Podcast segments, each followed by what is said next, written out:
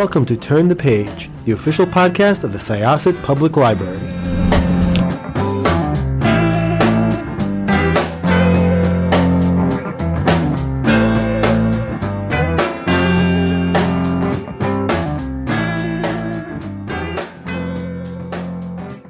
Welcome to Syosset Library's Turn the Page podcast. This is Jessica. I am a librarian here um, which is relevant because of the book, uh, not just because it is a book. You'll you'll you'll hear more about it in a second. Um, and uh, this is, as I mentioned, Turn the Page podcast. I'm a little nervous today because this book was so good, and I don't think that I'm going to be able to do it justice and do my absolute best.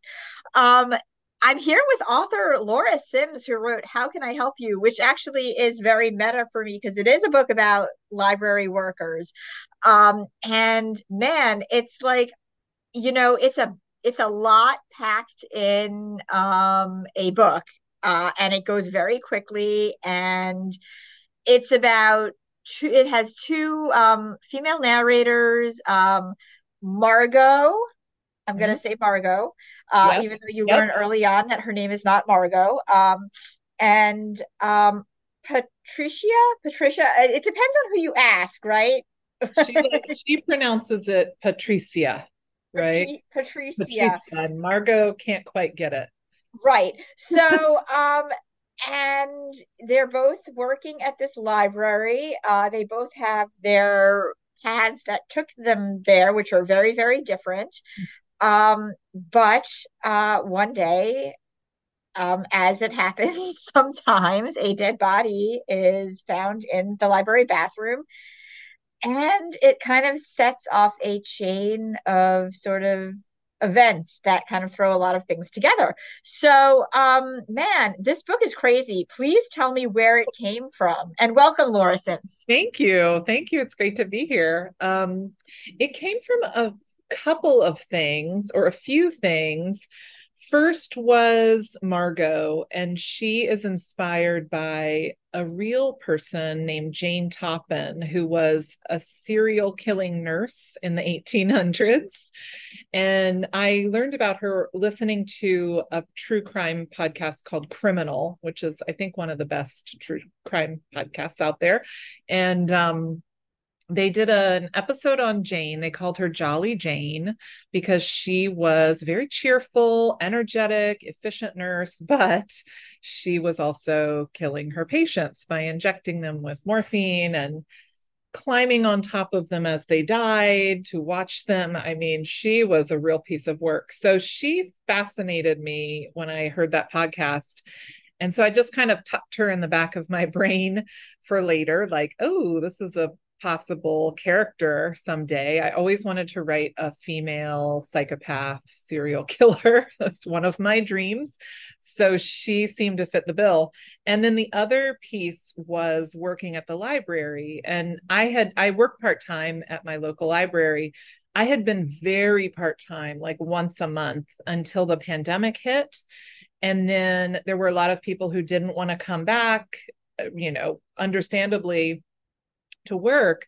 And so I started working a little more often and really got to know what a wonderful, rich setting it would be for a novel. And I started taking notes like Patricia does in the book, because she's a writer also about my different encounters with people and those and at some point and I don't remember when but those two ideas merged and I thought oh my gosh I want her to be on the run, you know, living this camouflaged life in the library.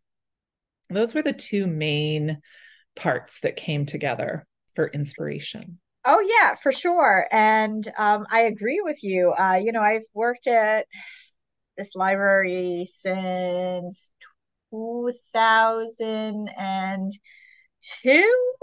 Okay, wow. That's a yeah, it's a while. And you know, I started when I was in my very early 20s. I was like right out of college and I just gone back to library school and I happened to get a part-time trainee position here. And, you know, I had a lot of people who were like, "Oh, ah, you're working at a library. You're going to library school. What do they teach you? Intro to shushing?" And you just learn that that's a really kind of tire joke very, very Oh, quickly yes. because you learn a lot about people at the library and you learn a lot about um, interpersonal relationships and just sort of how things work and how people relate to each other. But also, some really crazy things happen because it is a public building. And obviously, I'm not Yeah. going to go into anything, you know, here. This is the library's podcast. I'll say, you know, you, you, you see things sometimes and you're just like, what? Um, and librarians, and I love you, I am one of them, I am one of you. We're some quirky folks. Um, so not only do we attract quirky people here, uh, but we attract quirky workers. And I really just immediately, when I started reading this book, I was just grabbed by Margot. Um, you know, obviously it's not spoiling it saying that Margot has some issues uh, because she's based on um She does. She does. killer nurse. Yeah. But I really liked her. I'm so glad to hear that because I really like her too. I mean, I really like her. And, you know, Patricia as well. And, you know, like she, they both feel like people who I've known and just kind of putting them together in this setting um with a reference desk by the way which is which is very funny to me there's like a whole thing about like reference questions and getting reference questions and you know who takes what question and i thought that that was really funny too it Yeah. was just such a good place to sort of grow this story um did, so i mean you know why specifically the reference desk I guess because I work at the reference desk. And so, and I get a lot of interesting questions and calls there, um, maybe more than the circulation desk does, because they get the calls and they send them to me. so, so that's why, I mean, very practical, but the reference desk seems it, it is a, the perfect place for this, this character to be, I think. Yeah. No, I absolutely agree with you. Um, and you know, like so, you know, and also I have to say, like some of the people, especially that Margot was dealing with in the beginning, you know, who are using the computers. Yeah, I know what I you're referring to. I just again, and it's like it's something I would never talk about here because again, it's Right. public and you know, like certain incidents they happened a long time ago.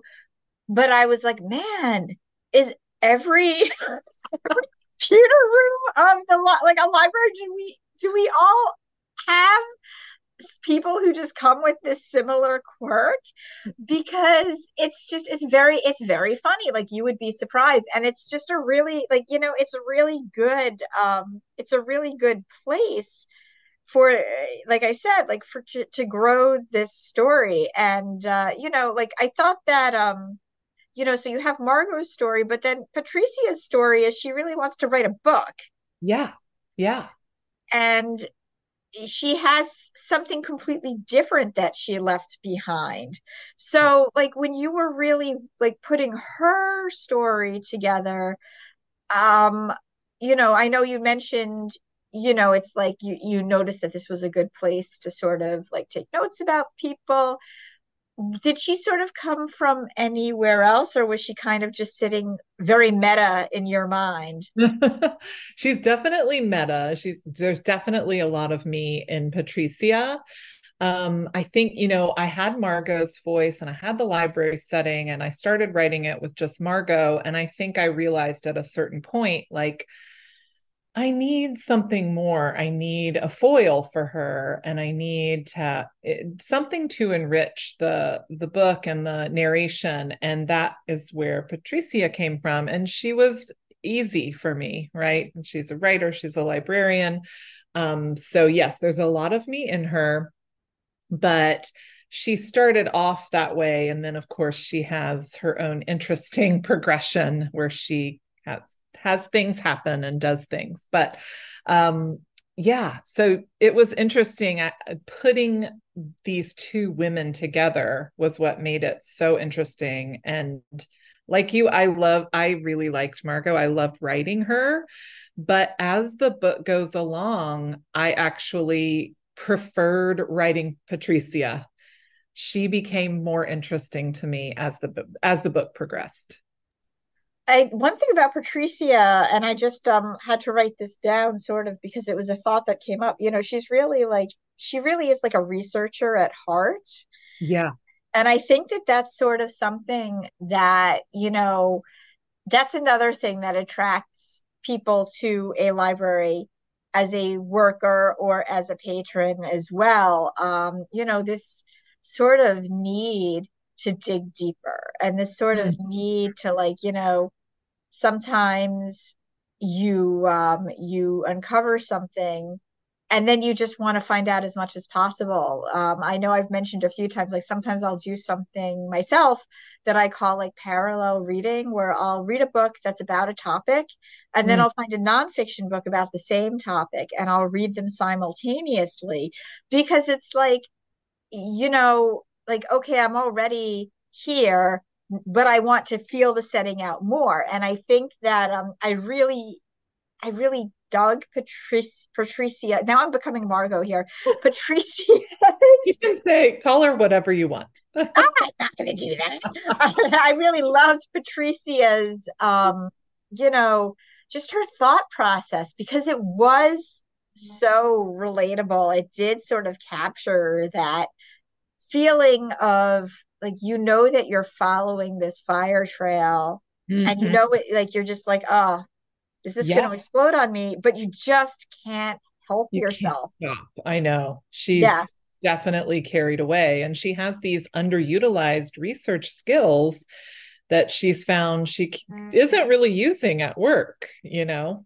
And that was a surprise to me from libraries. The transition from library school to real world library was that oh, I'm not helping people with research projects very often. It's more like these phone calls what time is this show on? What's the weather in Dubai? You know, and and other stranger things. Um, so it's fun that she gets to use her research skills and her which help her writing. I think what's really funny about this also is, uh, you know, you mentioned that stuff. I remember like way back when there was some video, not video commercial. It was a commercial mm-hmm. about like somebody not not knowing the lyrics to a song. It would pour some sugar on me, and they call the library to find out about like, hey, can you tell me? And you're just like, you know, you think like, oh, in the day and age of computers and smartphones, like that doesn't happen anymore, does it? It does because not yep. everybody has computers and smartphones, you know. That's, you know, who comes yeah. to the library now or people left behind by the digital revolution. Yeah, I think yeah. people don't realize that. Just assume, oh, everybody has computers. Well, no, no, they don't. You know, that was, I think, something that I really liked about this book. Um, and I also like, you know, because a lot of times when a book is um, sort of has less technology like that you know it's the it's the writer putting it in a earlier time frame right. um, but this one wasn't and i appreciated that about it. You know it's um it's a good a good look at uh just sort of how things work yeah. yeah. Yeah definitely. I think we have these a lot of people have such outdated romanticized ideas about the library and they're still popping up in new films and books and as that show the library as this kind of sacred quiet book vault. And it's just not the case anymore you know? It's a community center. Um, we help people who are left behind by so many other institutions. It's like one of the last places that welcomes everyone and that so, was yeah that was also sort of uh, to the chagrin of certain characters in yes, this book. like it, it works out. It works out if you don't have a shady history, but if yeah. you do, yeah, exactly. Yeah. Um, but you know, one thing also, you, I really would you. How would you like characterize the genre of this book? Because I I am a de- I am definitely um, a suspense horror reader, but I know that if you call something horror, you know, automatically people are like, oh, well, you know, they'll think slasher, they'll think automatically bloody, and I always feel like I have to explain to people like, I mean, sometimes, but you know, like. What do you call what do you call the true crime that you consume? Do you Right. you know do you call that horror? Because Right. yeah, Absolutely. um, and this was like, I mean, really, it was like very suspenseful. It had my heart pounding, and it also does deal with, you know, a serial killer, like a serial Yeah. killing nurse, and it Yeah. deals with um just some real like psychological stuff that is um it's akin to that, but also it's, you know, it's also suspense. It's like it's it's Yeah. it's something I would recommend, but depending on who I recommend it to, like my horror friends, I'd be like, you know what, you're gonna like this one. This is like Right. real, you That's- know, this is like um real, like a cat and mouse type story, and you know, it's got like it's got a little bit of everything in it. But then, you know, to people who are like, oh, I just like thrillers, I'd be like, yep, this book is for you too. That's good. That's good. Yes. I love it. I love it when people call this book or and Looker, my first book, um, horror. You know, i think that it comes closest to psychological horror. You know, I think that is the closest genre, but it's rarely called that. And it's usually called a thriller. I think the publishers um, marketing it as literary fiction slash suspense thriller, you know. So any of those are fine, but I really love it being called like psychological horror. I think that's the most accurate. I agree, and I think that um I mean for me that's like the horror that I usually like the best too. Yes. Like that's what's, you know, like when I I have a bit of an affinity for, you know, every like the a classic slasher film. I feel like at this point Yeah. it's been overdone. Yeah. You know, like I feel like for me I feel like after like the original Scream trilogy, I'm like, okay, you know, because that was technically a parody on them. And I'm just Yeah. like, yeah, okay, so I'm good with that.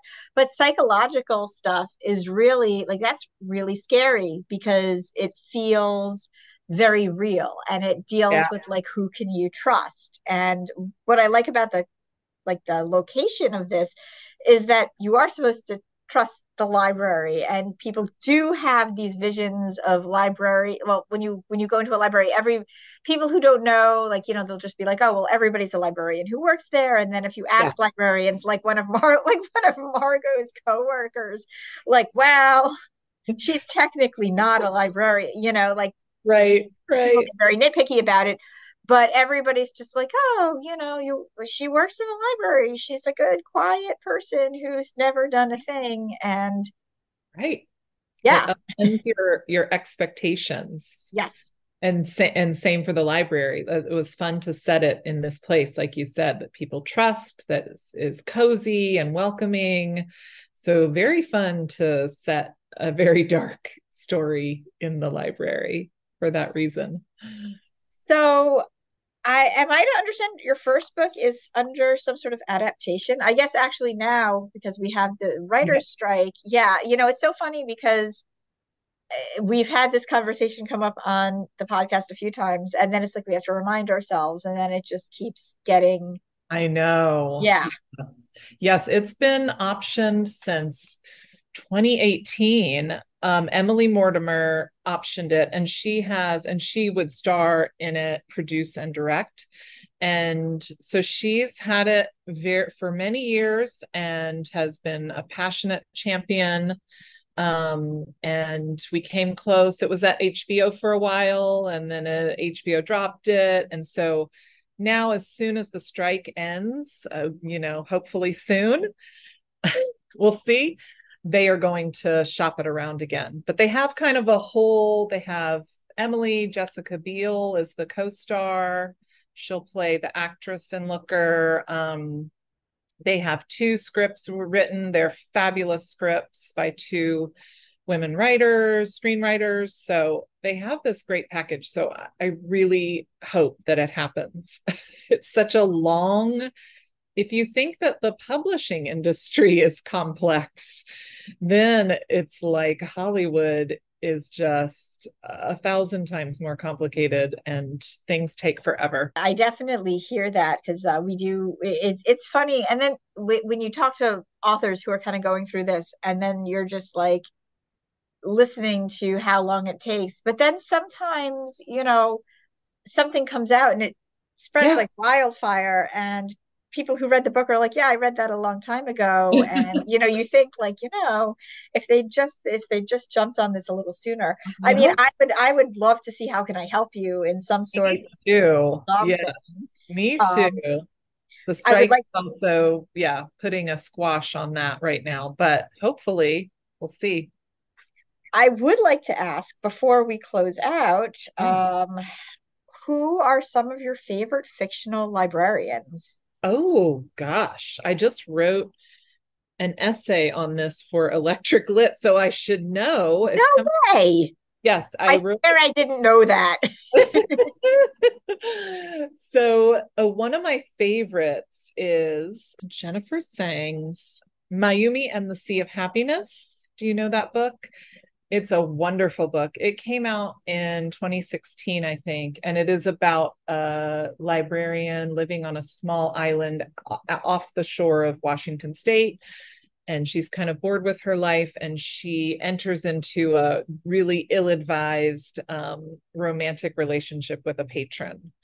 And uh, it's such a great book, such a great book. Um, and I'm going to blank on any others. Of course, I'm dying to read Patrick DeWitt's new novel, The Librarianist, um, which has a librarian protagonist, and and I'm trying to. I'm blanking on my other choices that I just wrote about. Do you have favorites? Oh, absolutely, 110 percent. So, I mean. Film, TV wise, and I guess comic wise, and I guess book wise at this point because he's made a he, he's made an appearance in all of them. I am 110% a fan of Rupert Giles from Buffy. He oh, is right. so great. Yeah. Like, I wasn't even thinking about TV. I was just thinking books. Oh, yeah. Yeah. yeah, Rupert Giles is my favorite. I absolutely just sort of love him. Um, yeah. He's got a lot of layers to him. It didn't hurts that um is it Anthony Stewart Head or Stewart Anthony Head? No, I can't remember that he is nice to look at. Um although the character he, the character he plays on Ted Lasso is a horrible person, and that oh, might have cured right. me. Yeah, that might have cured me a little bit of it. But um yeah, he's by far um, one of them. There's also the librarian in the Discworld series who is is he an orangutan? Now I can't remember, but um, you know, like I I generally um, like these characters that somehow skew the um, you know the the view of librarians yes. because, because um oh and you know who else? And i guess she's literature and tv and comics as well. I'm yeah. just going for all the weird ones. Um have you this is so technically this is children's but have you ever read watched or i guess read the graphic novels of um hilda Oh yes, yes. That librarian. Right. She a has librarian. a yes, she has a name in the TV series, and I'm blanking on it now, but she's she's great. Um, she's yeah. a she's a favorite of mine. I like her a lot. I like that all the librarians in that series are witches uh-huh. in, in, one That's way awesome. or another. And some of them are like really set in their ways, like, you know, like you need to return the book at a certain time. And then, you know, there are some that are a little bit less.